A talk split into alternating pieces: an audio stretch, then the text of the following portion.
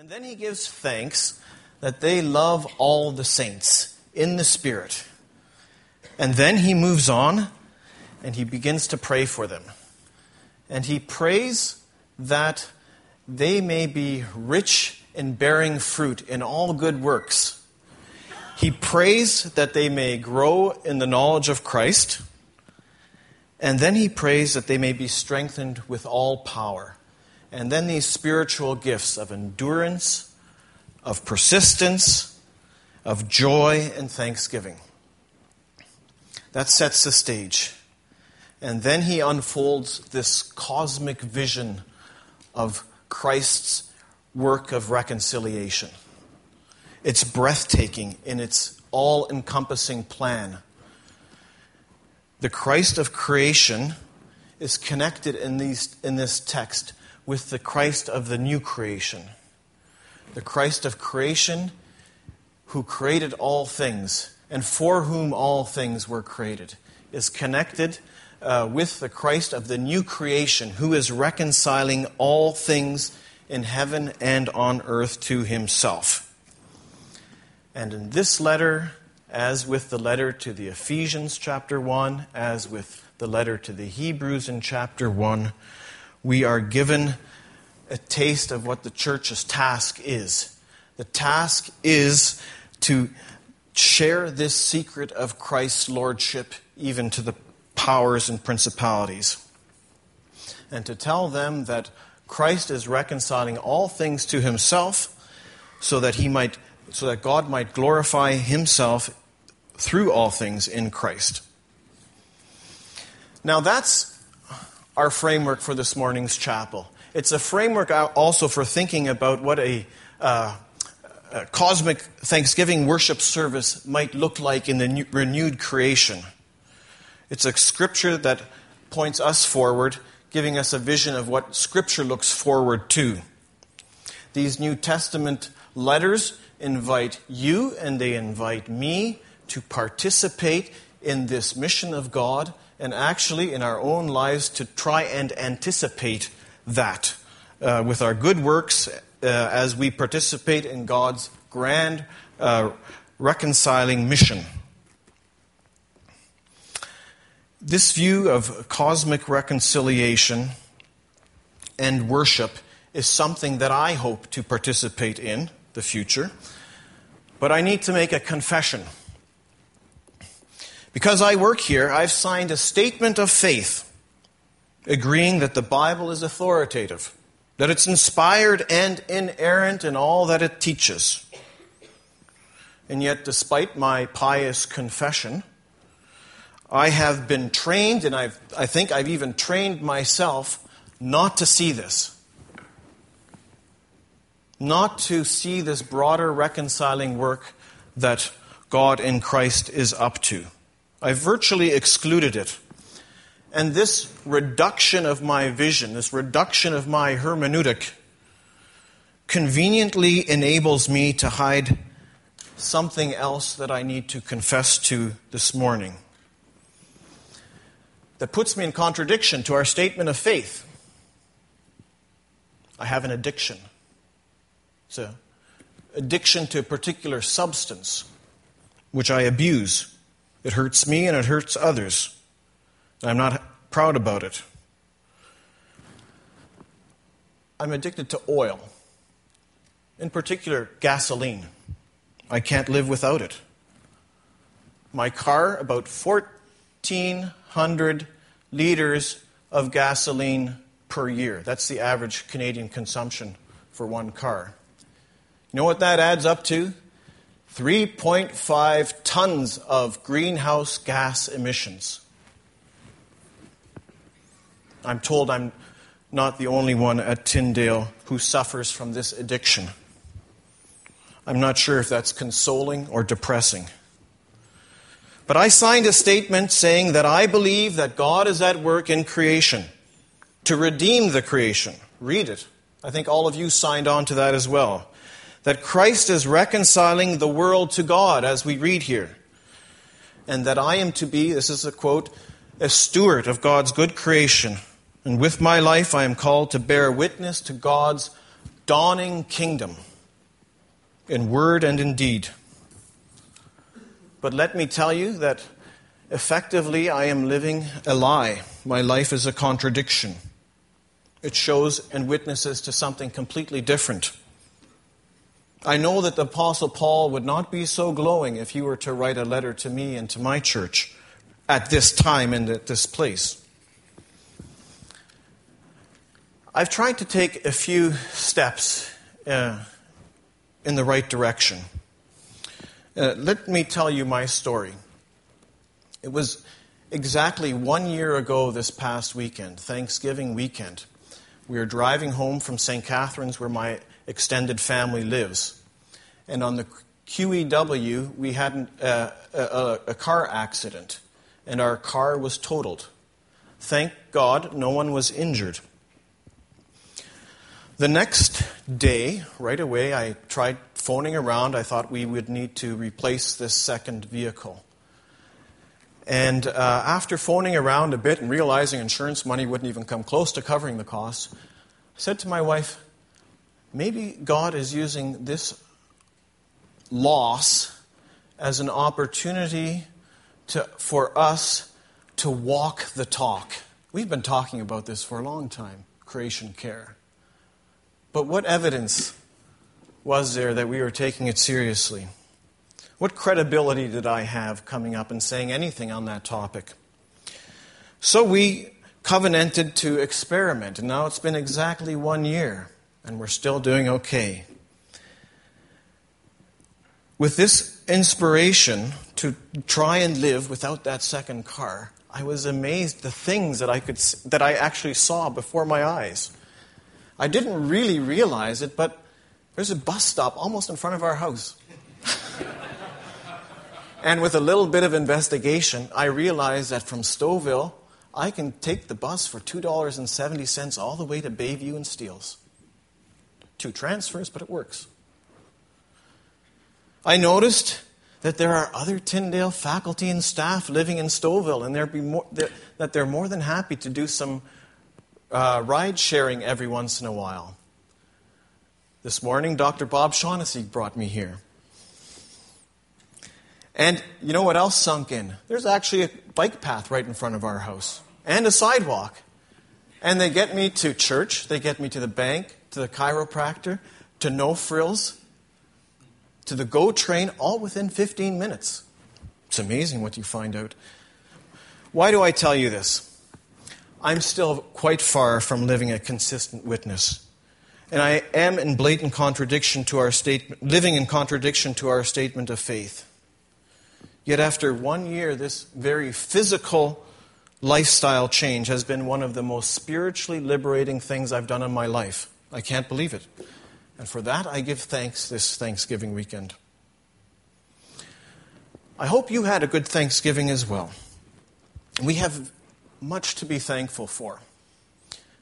I think some of you may have read in the paper a few weeks ago that Canada was ranked fourth by the UN out of 182 countries with respect to our quality of life. And we shouldn't take that for granted. We should be very thankful. But at the same time, we should not be smug. Biblically, thanksgiving for the land and its fruits is deeply connected with giving the land its Sabbath rest. We dare not fool ourselves to equate all of our stuff, like my second car, as a blessing from God. Much of it we desire and acquire in blissful blindness to the damage, uh, and we are blind to the damage that it does to us and to God's good creation. This earth and its resources, as we read, belong to Christ created by Him, created for Him, held together, together in Him, and being reconciled to Him. But let me tell you a secret. By and large, we evangelicals don't give a hoot. Let me give some examples. A recent study conducted by the University of Victoria compares Canada to other industrialized countries on 25 environmental indicators.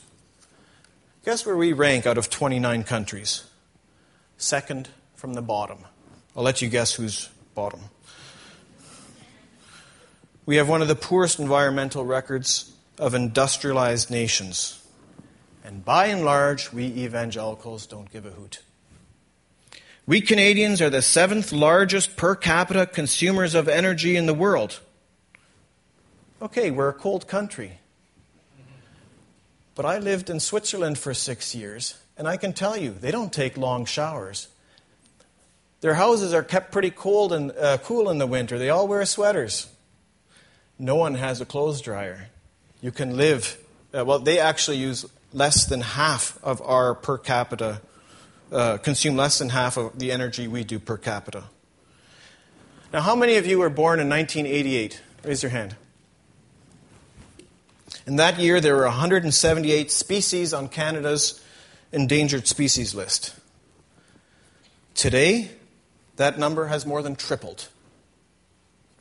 Very interesting, Dr. Neufeldt-Fast, but actually, we evangelicals don't give a hoot.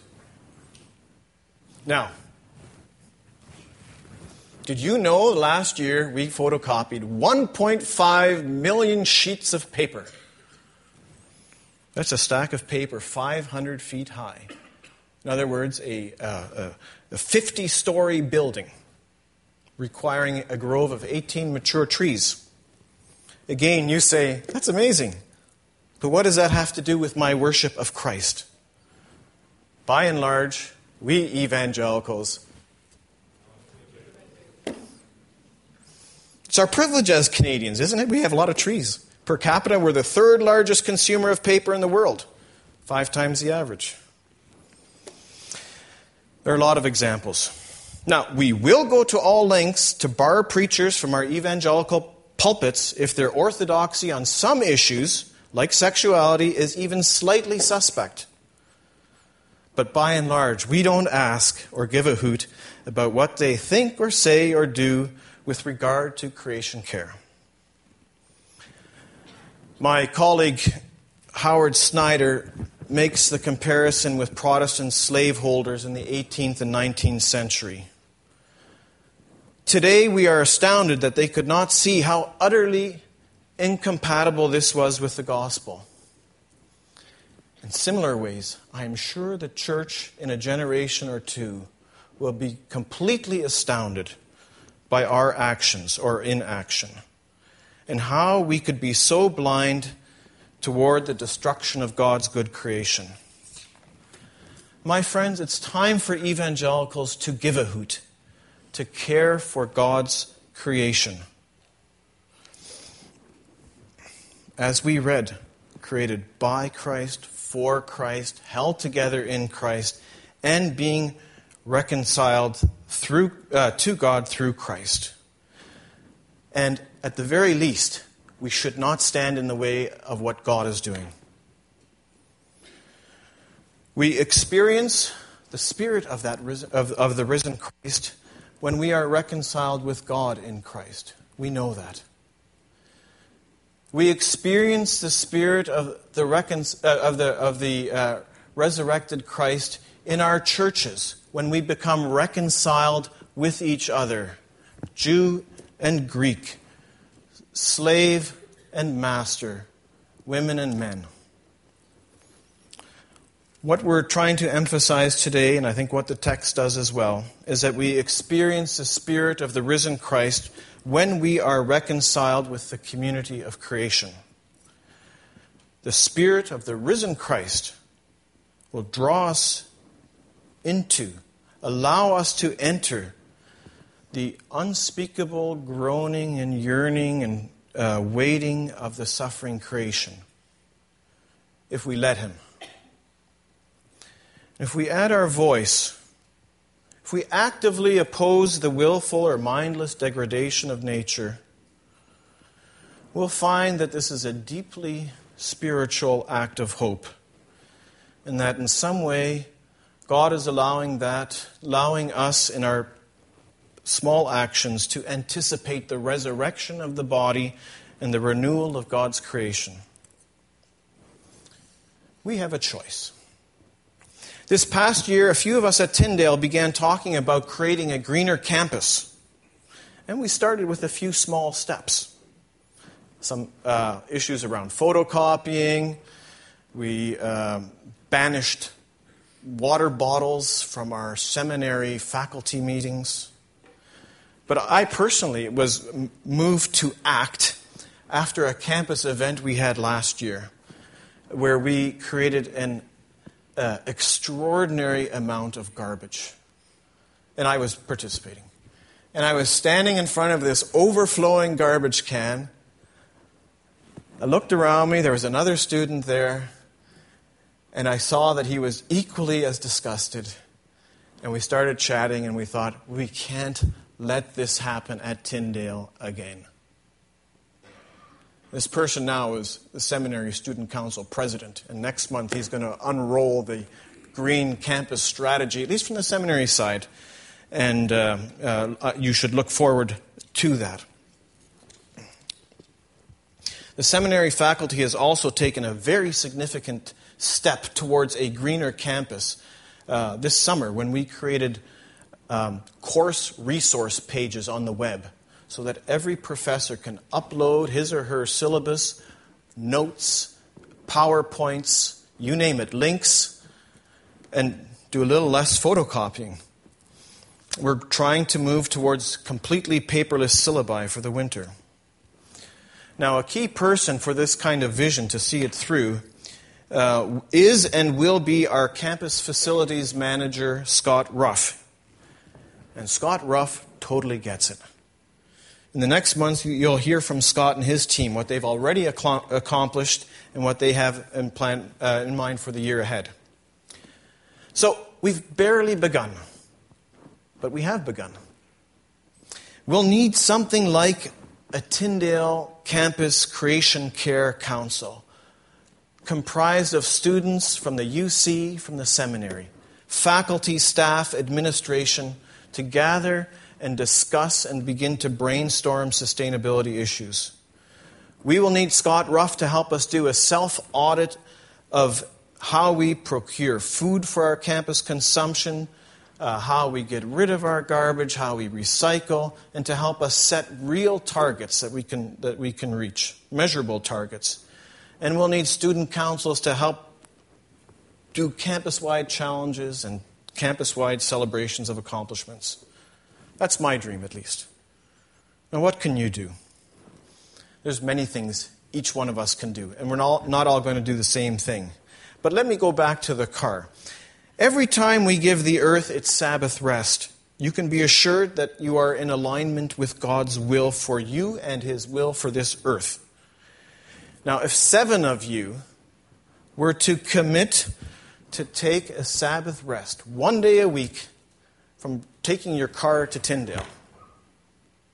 Then, over the course of the year, you seven would have saved 1,400 liters of gasoline and kept 3.5 tons of, of uh, greenhouse gases from going into the environment. That's significant. I don't know how much 3.5 tons but sure is, but it sure sounds like a lot. The global average actually is two tons of greenhouse gas emissions per person per, per year. And we Canadians, just with our one car, far exceed that, let alone all the other things we do. And we should dream big. We're going to acquire a new campus in the next year or two, and we will become stewards of an important piece of the East Don River. The Regional Conservation Authority already has a watershed plan for this area, and it's part of their living city vision. It envisions a revitalized urban river flowing with life sustaining water through regenerated natural habitats as well as human communities. When I read that, I thought, if this vision was not inspired by the book of Revelation, where the river of life flows through the New Jerusalem, then it at least could certainly benefit from the energy of an evangelical Christian university committed to stewarding some of its academic resources as well as its piece of the river as a witness to a new heaven and a new earth, earth where the curse will be no more. And in a small way, we'll contribute to the biodiversity of the East Don River Basin, home to a number of endangered species of fish and plants. We'll be beginning in a small way to care for this creation. And this can become part of our evangelical witness. My friends, we are on a long journey of reconciliation with the creation. We'll need to train and nourish Christian poets and artists to sing new songs, to inspire us with new dreams, and to help us to see all that is good and beautiful. These artists will become the prophets of the New Jerusalem.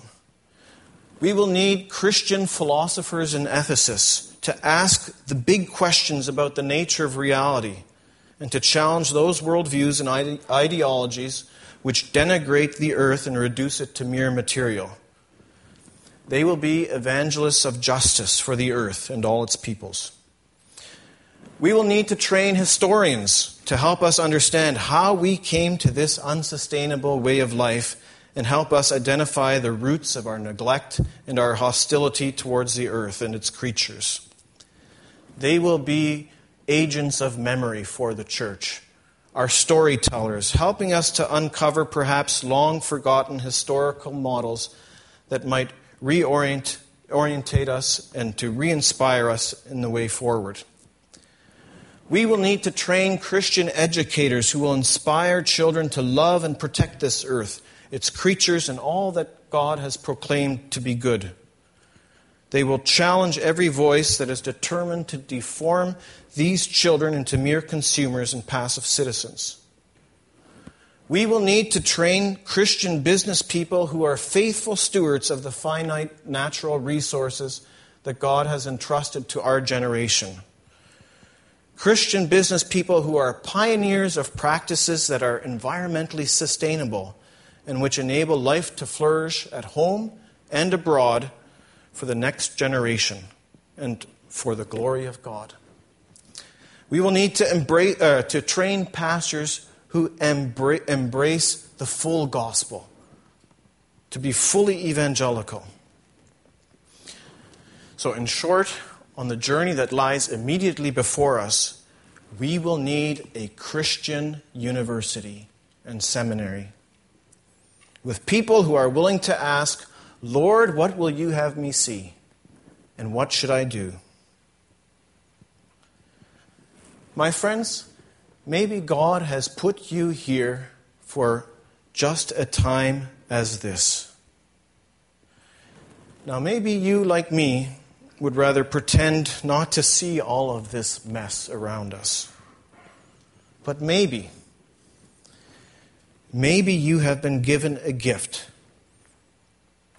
for just a time like this. A gift that only you can give. And now may the God who is reconciling all things in heaven and on earth to himself in Jesus Christ our Lord strengthen you with the power from above so that you might become an agent of reconciliation. May he grant you the gifts of endurance, patience, joy, and thanksgiving as you lay aside all that which weighs you down, so that you may run the race that is before you looking to Jesus Christ, the founder and perfecter of our faith. Amen.